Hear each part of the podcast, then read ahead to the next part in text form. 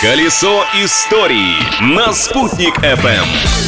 Всем привет! Угадайте какой? Большой и солнечный, конечно. Сегодня 31 число, последний день июля. И с вами по-прежнему Исан Бердина Юля. И пускай, как писал Экзюпери, самое прекрасное не увидишь глазами, зато сейчас вы сможете ушами услышать, какие важные события случились в этот день. Праздник дня! Сегодня мусульмане всего мира отмечают Курбан-Байрам, один из двух главных религиозных праздников в исламе. Курбан-Байрам – это праздник жертвоприношения. Считается, что с первыми брызгами крови жертвенного животного прощаются все грехи того человека, от чьего имени совершается обряд. Мясо жертвенного животного, согласно предписанию, делят на три части. Одну раздают бедным, из второй части готовят угощения для родных, соседей, друзей, а третью мусульманин может оставить себе. В дни Курбан-Байрама, а праздник длится 4 дня, считается благословенным нанесение визитов к родным, близким и знакомым. Это праздник, в который мусульмане оглядываются назад на прожитый год, анализируют свои ошибки, искореняют недостатки,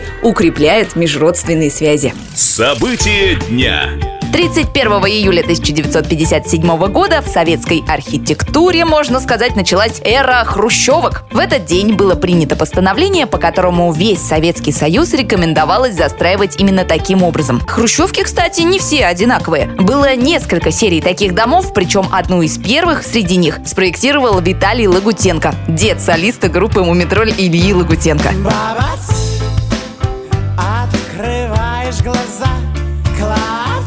Нашей республике после подписания этого важного июльского постановления 1957 года казна выделила почти 80 миллионов тех рублей. И буквально за полгода наши строители освоили больше половины этих денег и ввели в эксплуатацию почти 170 тысяч квадратных метров жилплощади. Несмотря на свои недостатки, хрущевки обеспечили крышей над головой огромное количество людей. Ведь все-таки хорошо, когда есть где укрыться от ледяного ветра и палящего солнца. А вот 31 июля 1981 года солнце погасло. Но ненадолго в этот день случилось полное солнечное затмение. Но в Уфе оно тогда было только частичным. А вот весной 2061 года в Уфе можно будет наблюдать полное солнечное затмение, которое продлится около двух с половиной минут. Представляете, как темно и грустно будет на Земле в это время? Личность дня.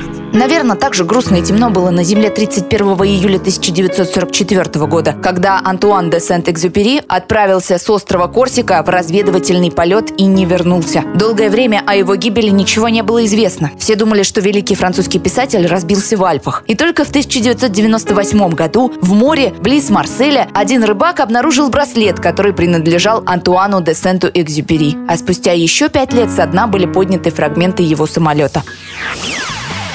Что ж, это, пожалуй, все, что мы разглядели в истории сегодняшнего дня. Я, Юлия Санбердина, прощаюсь с вами, но ненадолго, всего лишь до завтра. До новых встреч!